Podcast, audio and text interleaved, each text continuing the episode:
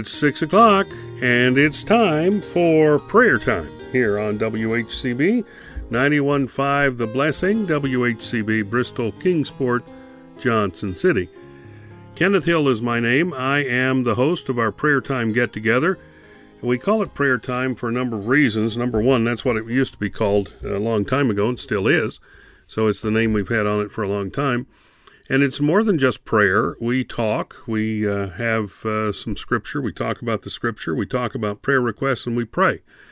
And we've had a number of folks with family issues calling and uh, being concerned and having us being praying for them. And so we have been, especially over the uh, Thanksgiving weekend.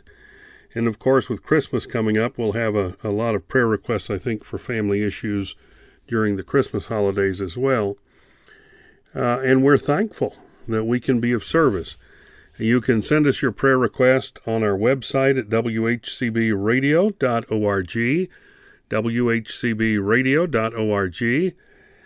We're a listener supported broadcast service. WHCB exists because of God Himself and because of His wonderful grace in touching hearts and pocketbooks, and folks give as they're led by the very Spirit of God to give to the work of WHCB.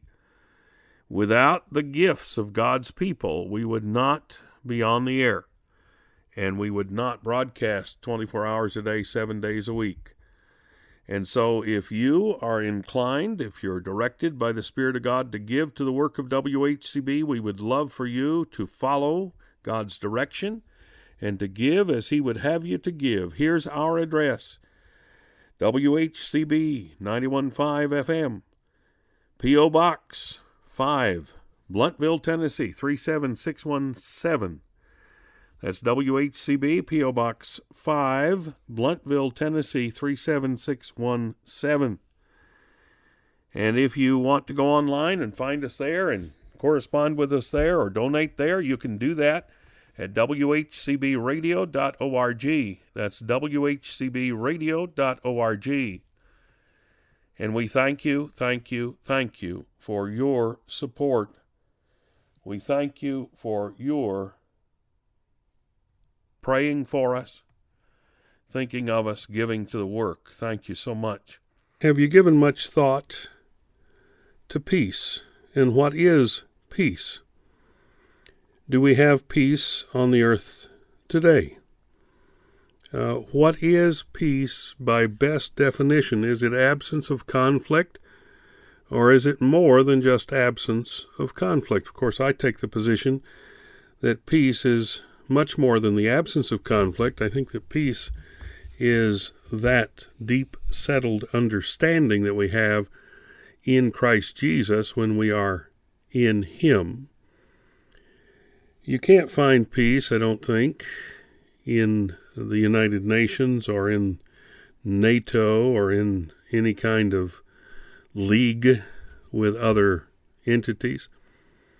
Uh, if you go to Belgium and you go to Brussels and the European Union headquarters, I don't think you're going to find peace there any more than you'll find it in Washington or New York City or any of the capitals of the world.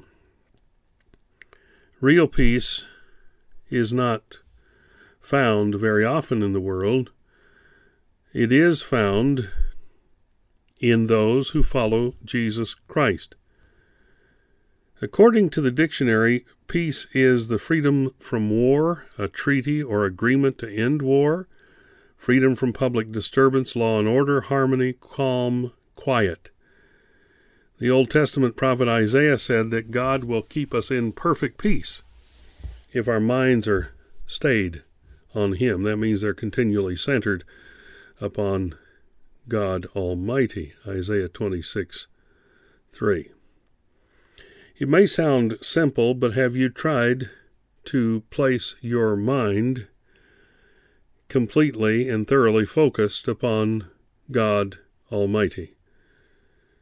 You see, it's impossible, really. Without the working of the Holy Spirit, it becomes impossible.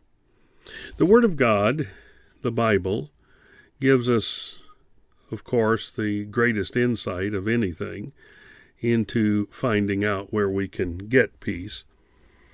In the birth of Christ, when Christ was announced by the angel, we were told in Luke 2:14, "Glory to God in the highest, and on earth peace, goodwill toward men."